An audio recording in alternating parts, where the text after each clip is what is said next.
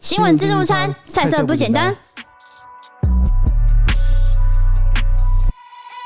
好，这个开头是不是不一样？这个音乐就表示说这是一个新的单元。这个单元呢是怎样的一个情况呢？请告诉低，请低嫂告诉我们。好，就是我们现在开始会有个新的单元，叫做新闻自助餐。节目的用意其实就是分享短的新闻或者是时事的新闻，那没有像我们平常就是一个礼拜一集那种比较呃详细的分析。但是那个没有消失哦，那个还是会定期出哦，对，对吧？那个是每个礼拜还是一集，对那这个也是一个礼拜一集。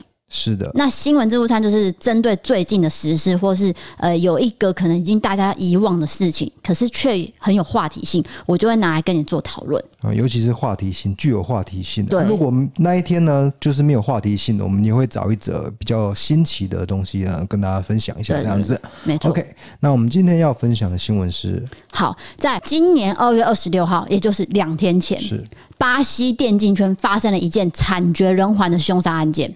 年仅十九岁的决胜时刻 Mobile 这个正妹电竞选手，这个葡萄牙文叫做瘦，这个女生呢，在日前她到这个决胜时刻男选手 Fresh Late 这个人的家中打游戏，因为他们都是电竞选手嘛，好就打游戏。没想到打一打，这个瘦这个女生就被 Fresh Late 杀了。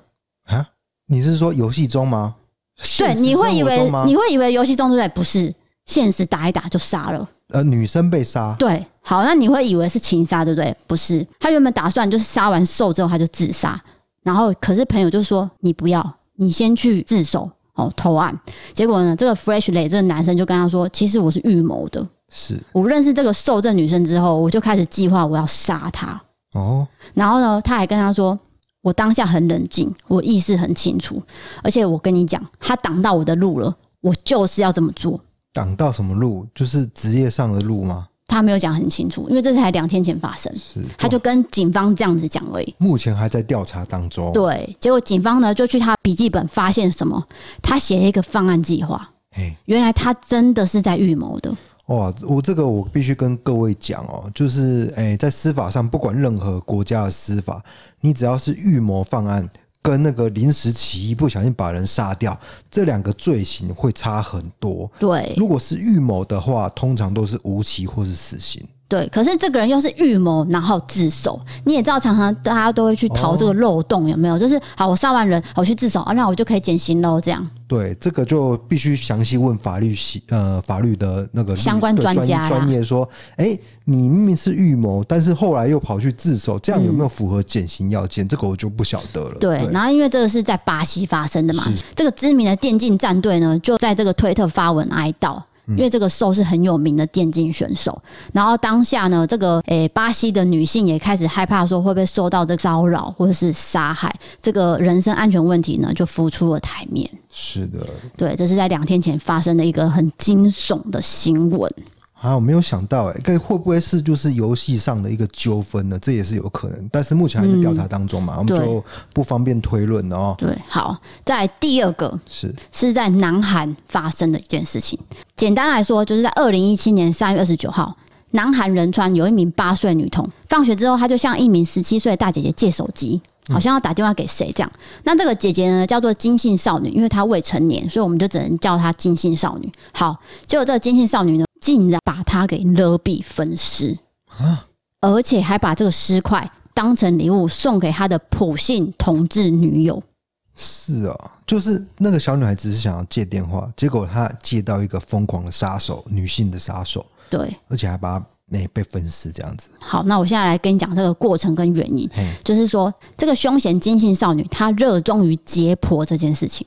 解剖也怎么可能会解剖到一个路人小女孩啊？天哪、好，变态的事情来，就是说她在案发前两个月呢，她透过这个手机交友的 app，她认识了这个普信女友，就是他们是同志情侣嘛。是案发当天一早，她其实已经有预谋了，她先去穿妈妈的衣服，然后戴上这个太阳眼镜，然后就拖着这个登机箱外出。她坐在仁川市延寿区的公园，就等那个小学生放学。嗯，走出来，这样，结果他就看到一个小女童哦，在中午十二点的时候就走出来。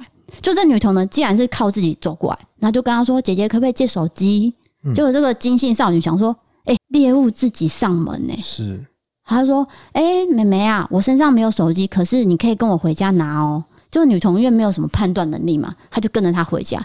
回到家之后呢，金姓少女还跟这个女童说：“哎、你可以跟我的猫咪玩一下哦。”就到了下午三点，她就用那个手机充电线勒毙了这个女童，然后再进行分尸吗？对，拖到厕所，然后用菜刀分尸，然后内脏跟厨余一起丢弃，嗯，接着再把处理好的尸块装进垃圾袋，有些呢还丢到屋顶的水塔内。哎、我觉得所有犯罪类型来说呢，以这个儿童犯罪来说，是最没办法让人家接受的，就是丧心病狂。丧心病狂，真的对是太变态了。结果这金姓少女杀害女童一个小时之后呢，她觉得说：“哦，我已经搞定这个灭尸了。”她就若无其事的外出。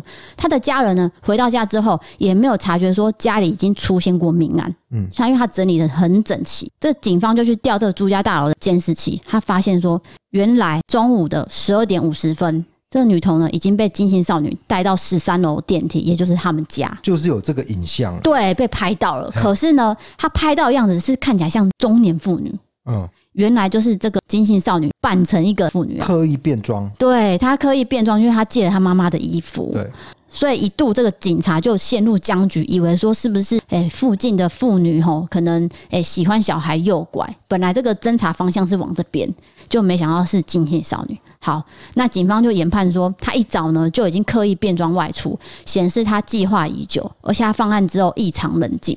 她在下午四点左右，她搭上地铁，她到首尔跟她的普信女友会面，她竟然把这个女童的尸块用包装纸包好，当成礼物，然后送给正在准备重考大学的普信女友。那这个普信女友的反应是什么呢？好，重点来了。对，那警方就有搜查到说，金姓少女犯案分尸的时候，其实有密切的传讯息给普信女友，嗯嗯，报告什么方案进度。所以他是知情，他知道他女朋友做这件事情，从头到尾都知道。对，而且你知道讯息写什么吗？抓到猎物了对，还活着呢，是住在我们这一栋的女童哦。我用充电线把她绑起来了，你看她的手指很漂亮吧？嗯，这一连串变态的话，其实当下就已经传给他普信女友了。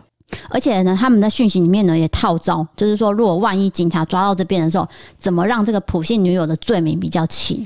是，对可是这些通信的一些记录都被警方掌握了。嗯，就金姓少女呢，她担心被警方怀疑，她还故意在 Twitter 上面发文说：“哇，我们社区有女童失踪嘞！”就是表现出她好像很担心。那其这其实表现的很刻意耶。对啊，对啊，因为其实他也才十七岁啦，说真的，他的想法可能就是很简单。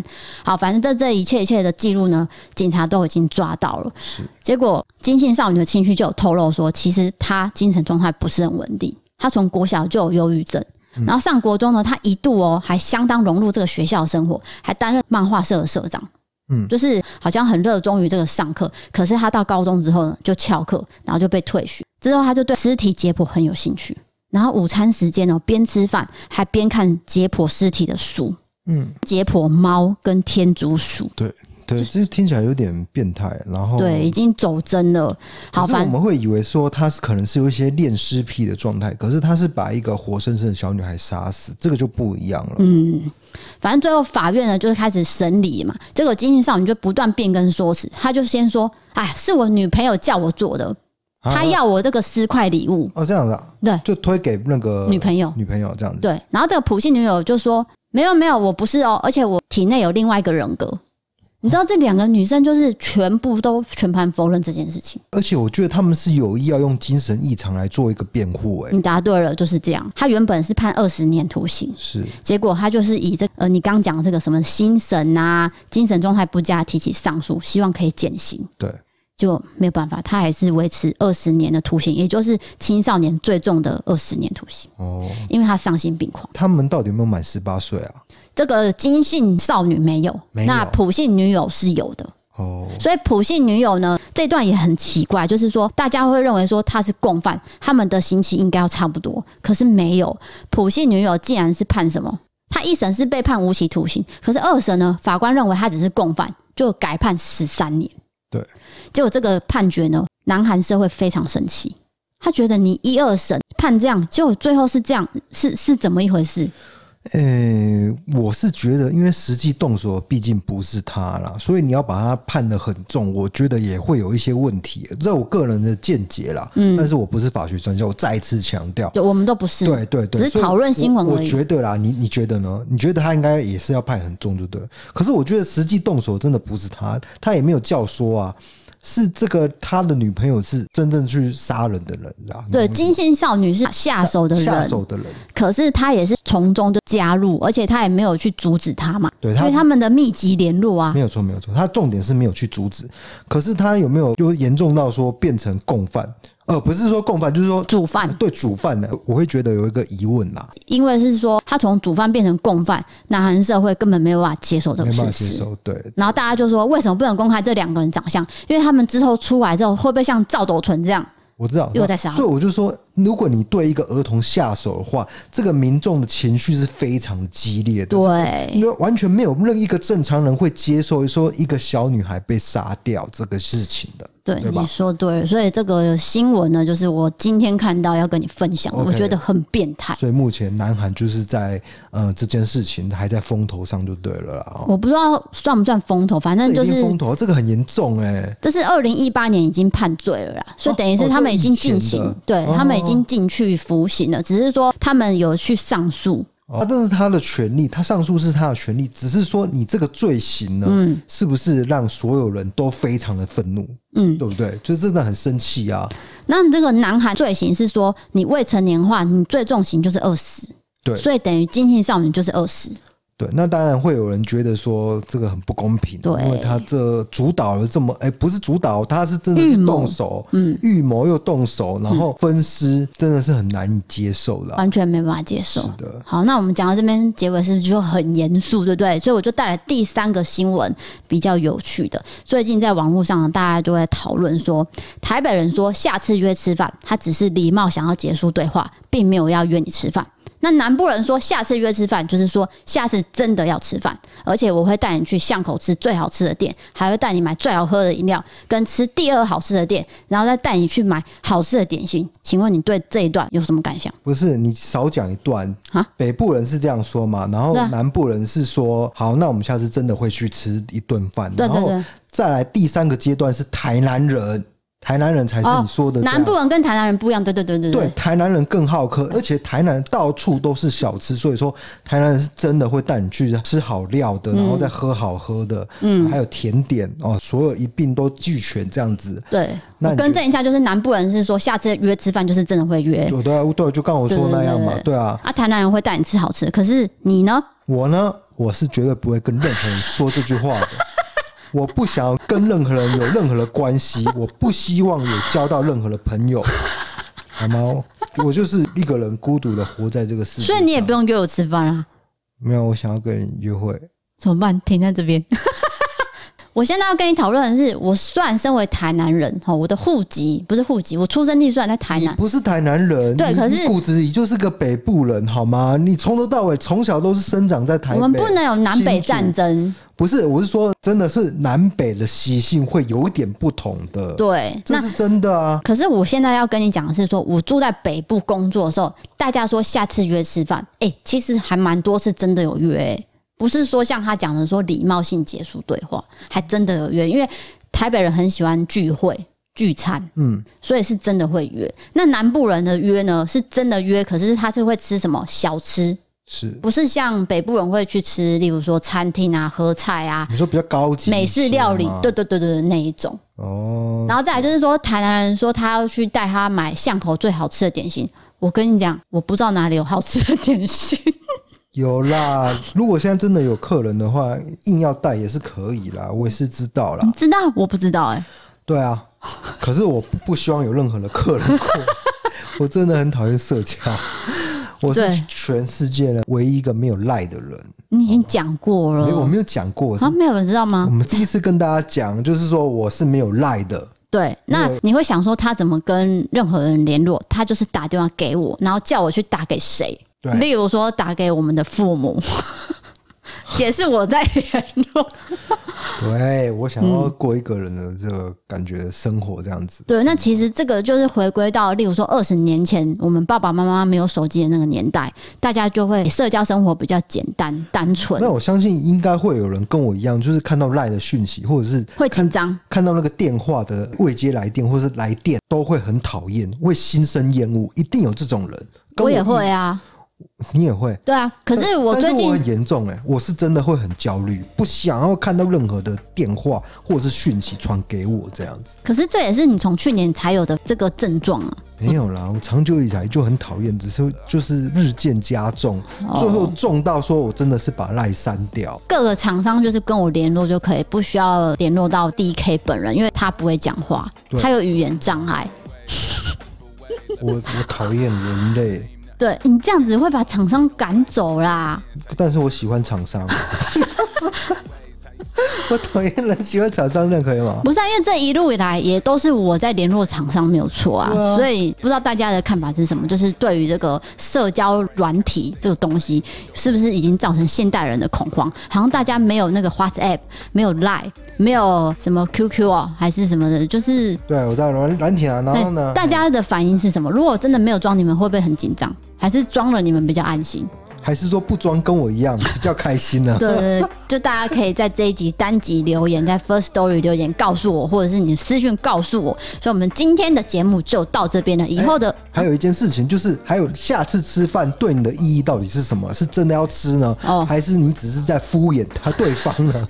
就人家说呃拜拜，你的下句话是说那我们改约吃饭哦，还是你就拜拜 D N？对，你的就没有了。对，哦像我本人就会说拜拜，停了，我没有在讲下句话，呃，啊就你是说你你的意思是说，连下次吃饭什么都都不会讲都不讲就拜拜，因为我觉就没有得了这世界上太据多点了， 太多未知的事情，太多位置所以有时候我可能明天就死掉了，明天就干嘛了？那我干脆就不要约他，这样子以后会回想到这件事情会很难过，我就不要讲。